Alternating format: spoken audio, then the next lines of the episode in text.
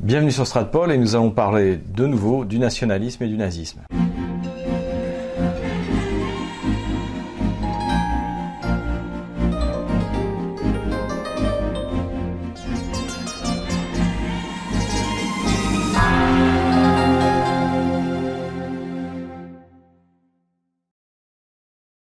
Cette vidéo a pour but de revenir sur la, première vidéo que j'avais faite sur cette question, donc qui s'appelait Nationalisme versus nazisme. Je rappelle que cette précédente vidéo justement expliquait euh, les différences fondamentales entre le nationalisme euh, de type français et le nationalisme de type euh, germanique.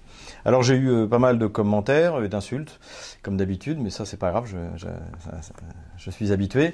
et je voudrais répondre à quelques remarques qui, ont été faites et qui méritent, quelques développements. Euh, tout d'abord, la première, je, la dois à mon ami Yannick Jaffré, qui m'a fait remarquer euh, avec justesse que toute la gauche, euh, donc issue de la, de la Révolution française, euh, c'est-à-dire, euh, c'est-à-dire au moment de la, de la, déclaration de, de, la guerre contre les tyrans hein, en 1792. Donc, je rappelle, j'expliquais que c'était la gauche qui était belliciste en France, le, ce que je, le terme que je définirais le gauchocentrisme en fait. J'y reviendrai dans une autre vidéo. Et, et, et c'est vrai qu'il y a une partie de la gauche qui, déjà à ce moment-là, s'y oppose. Ce sont les Jacobins, avec Robespierre, qui est contre, contre cette déclaration de guerre, mais qui sont minoritaires. Et d'ailleurs, et d'ailleurs, ce qui fait que la, la, guerre finit par être, euh, par être déclarée. Euh, de la même manière que euh, les, la colonisation, une partie de la gauche, Jaurès en l'occurrence, s'oppose à, à, à, la colonisation pour des raisons pour des raisons morales, tandis que les nationalistes eux s'y opposent parce qu'ils estiment avec raison, que la France n'a pas les gaspiller ses ressources euh, en Afrique euh, ou ailleurs ou en Asie pour, euh, au lieu d'essayer de reconquérir, de récupérer les provinces perdues, c'est-à-dire l'Alsace et la Lorraine.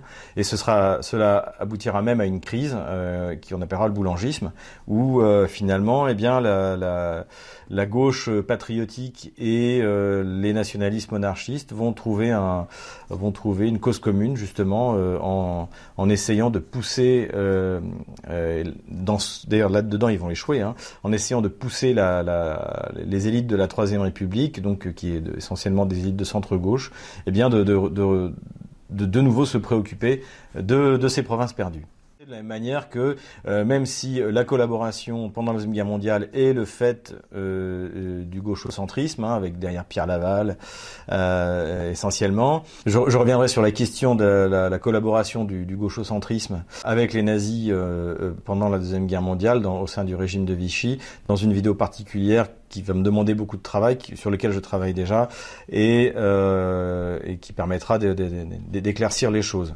Mais il est évident, donc, euh, il y a également les communistes, mais à partir du 21 juin 1941, euh, qui, euh, qui résistent, et il y a des individualités très fortes qui, qui, sont d'authentiques résistants courageux.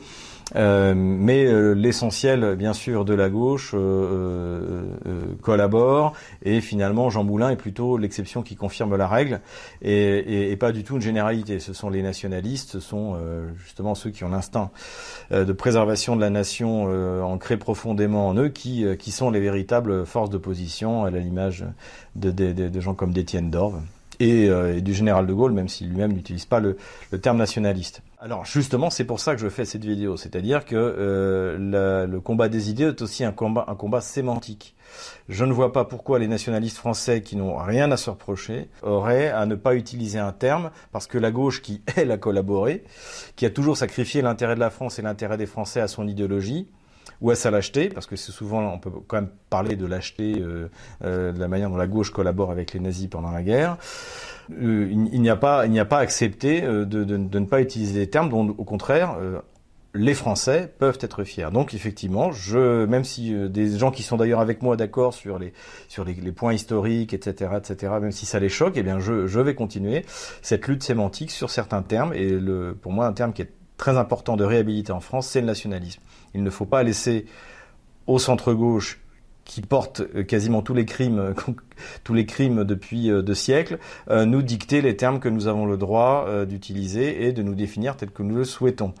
Forçons-les à un débat qu'ils ont de toute manière perdu d'avance. On m'a également reproché de manière euh, pas très sympathique euh, de d'être germanophobe euh, parce que justement je critiquais le, nationalisme allemand et en me disant que si l'Allemagne existe depuis toujours, notamment le Saint-Empire romain germanique. Alors visiblement la personne qui a dit ça donc vous pouvez voir son commentaire qui est toujours dans les commentaires, euh, n'a pas n'a pas bien écouté la vidéo. Euh, justement, le Saint Empire romain germanique est le contraire du germanisme issu de la Prusse et euh, de, euh, du, Deuxième Reich euh, de, de, Bismarck et de, et de Guillaume II, puisqu'il est déjà multiethnique, il n'est pas fondé sur une, sur une race ou sur une langue. Il s'étend de manière géographique, de manière d'ailleurs pas très cohérente. Hein, c'est d'ailleurs pour ça qu'il tient pas.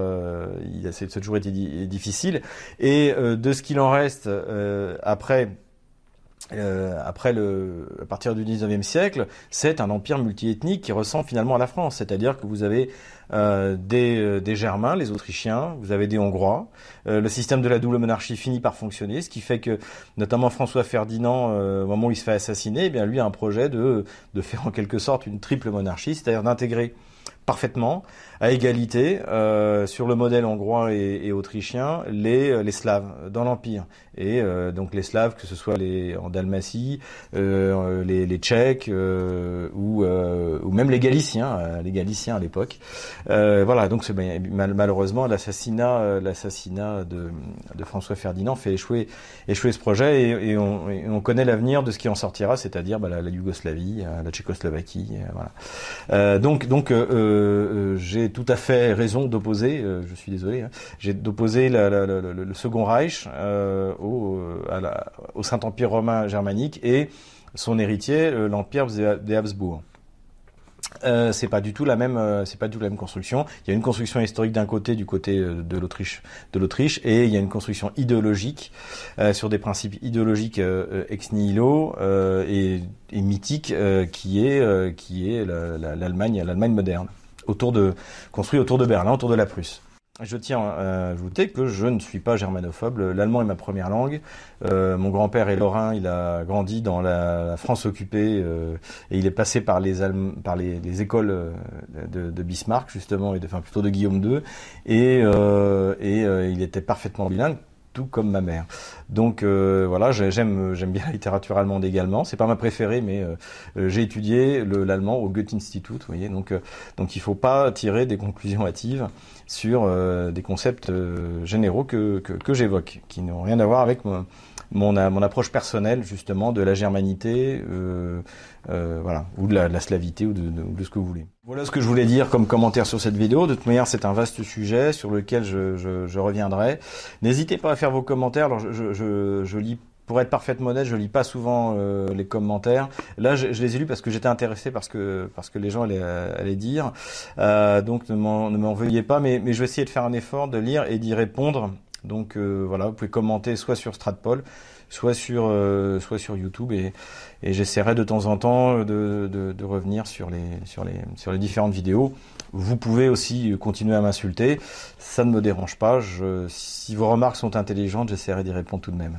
Si cette vidéo vous a plu, n'hésitez pas à vous inscrire à notre lettre d'information, n'hésitez pas à vous inscrire à notre chaîne YouTube, n'hésitez pas à mettre un pouce bleu et n'hésitez pas à faire un don. Les coordonnées de notre compte PayPal seront dans les commentaires de cette vidéo.